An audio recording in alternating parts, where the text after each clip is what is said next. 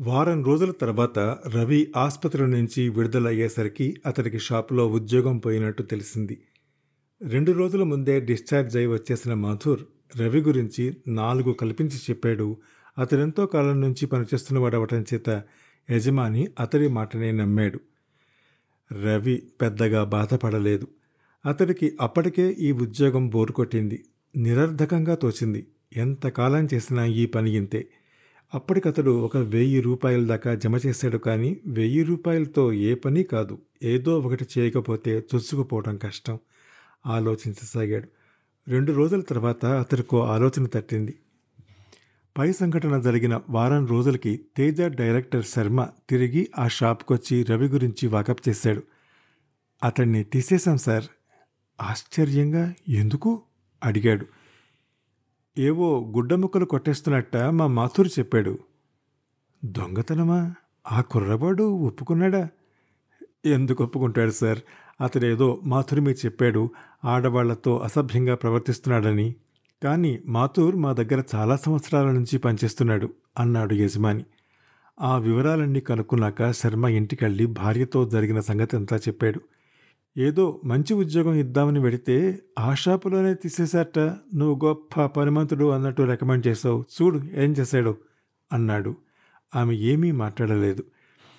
మరుసటి రోజు సాయంత్రం షాపింగ్కి ఆ షాప్కే వెళ్ళిందామె మాథూర్ దగ్గరికి వెళ్ళి నిల్చుంది వెనుతిరిగి బట్టలు సర్దుతున్న మాథూర్ వెనక్కి తిరిగి ఆమెను చూశాడు.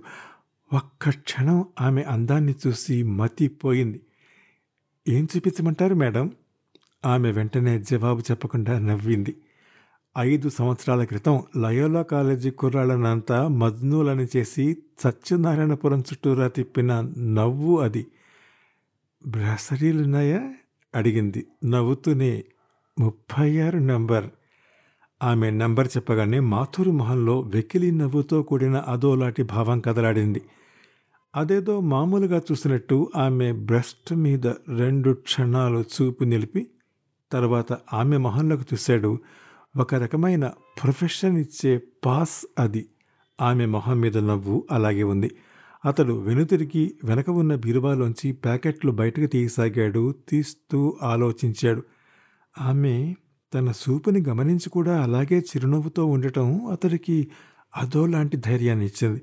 అంతకు ముందైతే ఆమెలోని హుందా అతన్ని భయపెట్టింది. అతడు అన్ని రకాల బ్రాలను చూపుతూ ఈ హుక్స్ కొత్తగా వచ్చాయి మేడం. విప్పటానికి సులభంగా ఉంటాయి అన్నాడు. అలా అంటూ అతడు ఆ బ్రాని ఎత్తి పట్టుకున్న భంగిమ అసహ్యంగానూ ప్రొవకేటింగ్గానూ ఉంది.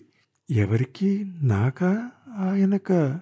అందామే సన్నటి స్వరంతో పక్కనే ఉన్న సేల్స్మెన్కి కూడా వినిపించినంత నెమ్మదిగా. దాంతో అతడికి పూర్తిగా ధైర్యం వచ్చింది. అతడికి తన అందం మీద చాలా నమ్మకం ఉంది. ఈ లోపల ఆమె ప్యాకెట్లోంచి మరొకటి తీయడానికి చెయ్యి వేసింది. అదే సమయానికి అతడు తన చేత్తో పట్టుకున్న దాన్ని వదిలేశాడు. అది ఆమె చెయ్యి మీద పడగానే మరొకటి తీసి ఆమెకు చూపెట్టే నేపం మీద తను వాటి మీద చెయ్యబట్టి బట్టల కింద ఉన్న ఆమె చేతిని నెమ్మదిగా స్పృశించాడు. ఆమె చెయ్యి తీయకపోవడంతో చిటికిన వేలిని గట్టిగా వత్తాడు. అప్పుడు పేలింది అతడి చెంప. అద్దాలు కదిలిపోయేలా వినపడిన ఆ చప్పుడుకి ఒక్కసారి ఆ షాప్ హాలంతా మారుమోగింది. మాట్లాడుతున్న కస్టమర్లందరూ తల తిప్పి చూశారు. అక్కడ శ్మశానం నిశ్శబ్దం ఆవరించింది కొద్దిసేపు. కౌంటర్ దగ్గర ఉన్న యజమాని పరిగెత్తుకు వచ్చాడు. అతడికి చెమటలు పట్టాయి. ఏమైంది మేడం? ఏమైంది మేడం? అన్నాడు కంగారుగా. ఆమె చెయ్యి ఇంకా మంట పెడుతూనే ఉంది. ఇంతకుముందు నాలుగైదు సార్లు చదువుకునే రోజుల్లో ఇలా కుట్టింది కానీ అప్పుడు సాధారణంగా అబ్బాయిలు సైకిల్ మీద కూర్చుని ఉత్తరం అందించిన వాళ్ళు లేదా దూరం నుంచి ఏవో వెకిలి మాటలన్న వాళ్ళు అయి ఉండేవారు. ఇప్పుడు అలా కాదు. నిలబడి ఉన్న మనిషిని పది నిమిషాల ముందే కొట్టేటందుకు ప్రిపేర్ అయి ఉండి సాచి పెట్టి కొట్టడం గోపీ మాథూర్ కళ్ళు బయర్లు కమ్మాయి. అతడు ఇంకా షాక్ నుంచి తేరుకోలేదు. ఊహించినంత వేగంగా జరిగిపోయిందంతా. మాతూరు దగ్గరికి ఆడవాళ్ళు రాగానే తాము ఎంత పనిలో ఉన్నా అతడి ప్రవర్తనని గమనించటం పక్క సేల్స్ మ్యాన్కి అలవాటు. అతడు ట్యాకిల్ చేసే విధానాన్ని గమనిస్తూ ఉండేవాడు. ఆ రోజు అంత అందమైన స్త్రీ అతడితో నవ్వుతూ మాట్లాడుతూ ఉండటాన్ని ఒకరిద్దరు ఈర్షతో చూస్తున్నారు. ఆమె చేతి మీద అతడు చెయ్యి కూడా వేయటం చూశారు. ఆమె సన్నటి స్వరంతో మాట్లాడటం చూసి ఎక్కడ కలుసుకోవాలో చెప్తూ ఉంది అనుకున్నారు. అంతలో ఆమె ఛాచి పెట్టి కొట్టింది. వాళ్ళు కూడా ఓ క్షణం నిశ్చేష్టలయ్యారు. కానీ వాళ్ళలో ఏదో ఆనందం పొంగిపొర్లింది అతడి మీద ఈర్ష్యతో వాళ్ళ మనసుల్లో తగిన శాస్తి జరిగింది అనిపించింది. చూచిన దానికి నాలుగైదు కల్పించి పక్క వాళ్ళకి చెప్పసాగారు. గాలిలా పాకిపోయింది అది. ఈ లోపల ఆమె విసవిస బయటకు నడిచింది. యజమాని ఆమె వెనకే చేతులు నిలుముకుంటూ పరిగెత్తాడు. ఆమె ఏమీ మాట్లాడకుండా కారులో కూర్చుని పోనిచ్చింది. ఆమె ఇంటికి చేరుకునేసరికి అప్పటికే నాలుగైదు సార్లు ఫోన్ వచ్చింది. ఆమె ఫోన్ అందుకుంది. షాప్ యజమాని మేడం సారీ మేడం సారీ అంటున్నాడు. ఆ సంఘటన షాపు అమ్మకాలని ఎంత తగ్గిస్తుందో అతనికి తెలుసు. సర్లేండి అయిందేదో అయింది. యజమాని గుండెల నిండా ఊపిరి పీల్చుకొని థ్యాంక్స్ మేడం అని ఆగి ప్రాధేయపడుతున్నట్టు ఈ విషయం శర్మ గారికి అని అర్ధోక్తులో ఆపుచేశాడు.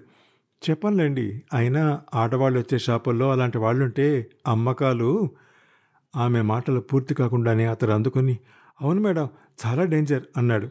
ఇంతకీ వాడిని ఏం చేశారు? అప్పుడే తీసేశాను మేడం. రావాల్సిన జీతం కూడా ఇచ్చి వెంటనే పంపేశాను. గుడ్. అన్నట్టు వీటి సంగతి ఇంతకు ముందే మీకు సేల్స్ మ్యాన్ చెప్పినట్టున్నాడు కదా. అనవసరంగా అతని మీద దొంగతనం నేరం మోపి తీసేశారు. అవును మేడం పొరపాటైపోయింది. వీడు చాలా కాలం నుంచి చేస్తున్నాడు కదా అని వీడి మాటలు నమ్మాం. పాపం అతను ఎక్కడున్నాడు తెలియదు తెలీదు మేడం. కనబడితే వెంటనే తిరిగి తీసుకోండి. తప్పకుండా మేడం. ఈ విషయం శర్మ గారి వరకు నే మర్చిపోతున్నాను. మీరు మర్చిపోండి. Thanks madam. ఉంటాను. Scene change. అయితే రవి తిరిగి ఆ షాపు ఛాయలకి ఎన్నడూ వెళ్ళలేదు. ఉద్యోగం పోయాక ఏం చేయాలా అని ఆలోచించాడు. మామూలుగా అయితే భారతదేశంలో చీరలమ్మే వాళ్ళు లక్షల మంది ఉన్నారు. దానివల్ల లాభం లేదు. పెద్ద ఎత్తున చేయడానికి పెట్టుబడి లేదు. ఉన్నంతలో ఏదో చెయ్యాలి. తన దగ్గరున్న వెయ్యి రూపాయలతో వర్తకం చేయలేనని అతనికి తెలుసు. కొద్దిగా అప్పు తీసుకున్న మహా అయితే ఓ ఇరవై చీరలు వస్తాయి. వాటిలో ఎన్నని అమ్మగలడు? రవి ఆలోచించాడు. ఏదో ఒకటి కొత్తగా చేస్తే తప్ప లాభం లేదు. షాపులో ఉద్యోగం మానేయడం వల్ల ఇంట్లో డబ్బు కూడా లేదు. మాధవి మాధవి తల్లి అదే తన అత్తగారు గొండుకోవటం ప్రారంభించి చాలా కాలం అయింది. బావమరిది రోడ్డు పట్టుకు తిరగటం తప్ప పనేమీ చేయడు. బయటకు వెళ్ళడానికి ప్యాంటు కూడా లేదు. ఉన్న ఒక్క ప్యాంటు చిరిగిపోయింది. ఎన్నిసార్లు కుట్టాలి బాబు? కుట్టు కూడా నిలవటం లేదు. అన్న తిరస్కారంతో తనకు ఆ పని ఇష్టం లేదని అన్యాపదేశంగా మాధవి అతడికి తెలియజేసింది. మోకాళ్ళ దగ్గర చిరుగుని మరో గుడ్డ వెనకబెట్టి తనే కుట్టుకోవటం ప్రారంభించాడు. అటువంటి తిరస్కారాలు అతనికి అలవాటే. చేతి కుట్టు పైకి కనబడకుండా ప్యాంటు కుట్టుకుంటూ ఉండగా అప్పుడు స్ఫురించింది అతడికి యాప్లిక్ వర్క్. సాదా చీర మీద వేరే గుడ్డతో డిజైన్ కుట్టి దాన్నే ఒక అద్భుతమైన చీరగా మార్చటాన్ని యాప్లిక్ వర్క్ అంటారు. ఎంబ్రాయిడరీ అంత బాగోదు అని చాలామంది అనుకుంటారు కానీ అది కేవలం కుట్టడం చేతకాక చీర రంగు పైన వేసే గుడ్డ రంగు సరిగ్గా మ్యాచ్ అవ్వాలి. మళ్ళీ మ్యాచ్ అవ్వటం అంటే తెలుపుకి నలుపు నలుపుకి తెలుపు ఇలాంటి గుడ్డ మ్యాచింగ్ కాదు. అది పుస్తకాల్లో చదివితే రాదు. కుట్టవలసిన ఆకృతి డిజైన్ బట్టి రంగు ఎన్నుకోవటం కూడా ఒక కళ. ఆలోచన అంటూ రావాలే కానీ అలాంటి ఆర్ట్ అతని చేతిలోనే ఉంది. రవి ముందు నుంచి ఆలోచించేది ఒకటే. షాపు వాళ్ళు జనరల్గా ఇచ్చేది ప్రత్యేకంగా ఇవ్వలేనిది తను ఇవ్వాలి. షాపు వాళ్ళు వేసిన ఆప్లిక్ వర్క్లో మంచి గుడ్డ వాడరు. చీర కన్నా ముందు అది వెలిసిపోతుంది. పల్చటి చీరకు మందపాటి బట్ట వేస్తే డిజైన్ కనిపించకపోగా చీర కుంగిపోతుంది. షాపుల్లో దొరికేవి అన్నీ ఒకే రకంగా ఉంటాయి. ఇక్కడే అతడు తన పథకం అమలులో పెట్టదలుచుకుంది. ప్రింటింగ్ చీరలకి దీనికి తేడా ఏమిటి? ప్రింట్ చేయించుకోవచ్చుగా అనే వాళ్ళకి దీని అందం తెలియదు దీని అందం అంతా డిజైన్ అందంగా కత్తిరించడంలోనూ వాడే దారాల రంగుల్లోనూ ఉంటుంది. అందులో అతడు ఎలాగూ నిష్ణాతుడు. పెట్టుబడి వెయ్యికి మరో వెయ్యి అప్పుతో ఇరవై చీరలు తీసుకున్నాడు. పది జార్జెట్ పది ఆర్గండి. అందులో చెరో ఐదు మీద పది రోజులు కూర్చుని ఆప్లిక వర్క్ చేశాడు. మొత్తం ఇరవై చీరల్ని పట్టుకుని ఓ గవర్నమెంట్ ఆఫీస్కి వెళ్ళాడు. ఇక్కడ ఆఫీసుల్లో చీరల అమ్మకం గురించి కొంచెం చెప్పాలి. అడవుల్లో లేళ్ళ గుంపు వెళ్తూ ఉంటుంది.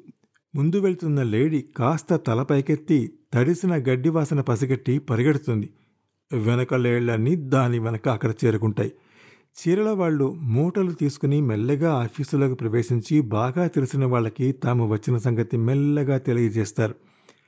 ఎక్స్టెన్షన్ ఫోన్లోనో లేక చిన్న చిరునవ్వు సైగతోనో ఈ వార్త క్షణాల్లో ఆఫీస్ అంతా పాకిపోతుంది. ఇదంతా రహస్యంగా జరుగుతున్నట్టు ఉంటుంది కానీ అందరికీ తెలిసే జరుగుతూ ఉంటుంది. ఆఫీసర్ స్ట్రిక్ట్ అయితే మంచినీళ్ళకో టాయిలెట్కనో బయలుదేరుతారు. లంచ్ రూములు తాత్కాలికమైన చీరల షాపుల్లాగా మారుతాయి. ఈ చీరలు సాధారణంగా ఇన్స్టాల్మెంట్ పద్ధతిలో అమ్మబడతాయి. ఎక్కువ వెరైటీలు లేకపోయినా పక్కాడిది కొంటుందే అన్న ఆరాటం మాస్ మెంటాలిటీ మనస్తత్వం మీద బాగా ప్రభావితమై బజార్లో దొరికే మామూలు చీరలనే ఎక్కువ ధరకి కొనేలా చేస్తుంది. ఆఫీసుల్లో ప్రతిరోజు ఎంతో కష్టపడి పనిచేసే ఆడవాళ్ళకి ఇలా మధ్య మధ్యలో చీరలు బేరం చేయటం ఎంతో మానసిక శ్రమని తగ్గించి ఉత్సాహపరుస్తుంది. ఎవరైనా సెక్షన్ ఆఫీసరు దీనికి అభ్యంతరం పెడితే అతడు యముడుగా చూడబట్టంలో తప్పే ఉంది. ఒక రచయిత మిత్రుడిని చూడడానికి ఏజీ ఆఫీస్కి వెళ్ళినప్పుడు ముగ్గురు ఆడవాళ్ళు అగ్నిమాపక సిబ్బంది స్థాయిలో వరండాలో పరిగెడుతుంటే కంగారు పడి విషయం ఏమిటి అని కనుక్కుంటే అప్పుడే చీరలవాడ వచ్చాడని తెలిసింది. రచనల వల్ల సమాజంలో మార్పు ఎందుకు తీసుకురారు అనేవారికి అంత మార్పెందుకు కనీసం ఈ నవల చదివి ఒక్క ఉద్యోగిని అయినా ఆ గొర్రెల్లో కలవకుండా వ్యక్తిత్వం నిలుపుకుంటుందా అని ఎదురు ప్రశ్న వేస్తే మరి సమాధానం ఏమిటో? వాయిదా పద్ధతి మీద చీరల్ని కొనుక్కునే అధికారం స్వతంత్ర భారతదేశంలో ఎవరికైనా ఉంది. కానీ ప్రభుత్వ కార్యాలయాల్లో ఆఫీస్ టైం అయ్యాకే మా ఆఫీసు ఆడవాళ్ళని ఎంగేజ్ చెయ్యి అని చీరల వాడిని శాసించే అధికారం ఈ ప్రజాస్వామ్యంలో ఎవ్వరికీ లేదు. రవి తన ఇరవై చీరల్ని తీసుకెళ్ళి ఆఫీసులో ప్రదర్శన ప్రారంభించినప్పుడు ఆడవాళ్ళైతే మూగారు కానీ మామూలు బడ్జెట్ చీరల్ని చూసి పెదవి విరిచారు. మరీ ఎక్కువ నెలసరి వాయిదాలు ఇచ్చే షరతు మీద రెండు చీరలు మాత్రం తీసుకున్నారు. అవి మామూలువి ఆప్లెక్కి చెయ్యనివి. ఆ తర్వాత ఏం జరిగిందో తొమ్మిదవ ఎపిసోడ్లో వింటారు. అందాక సెలవు. నమస్కారం.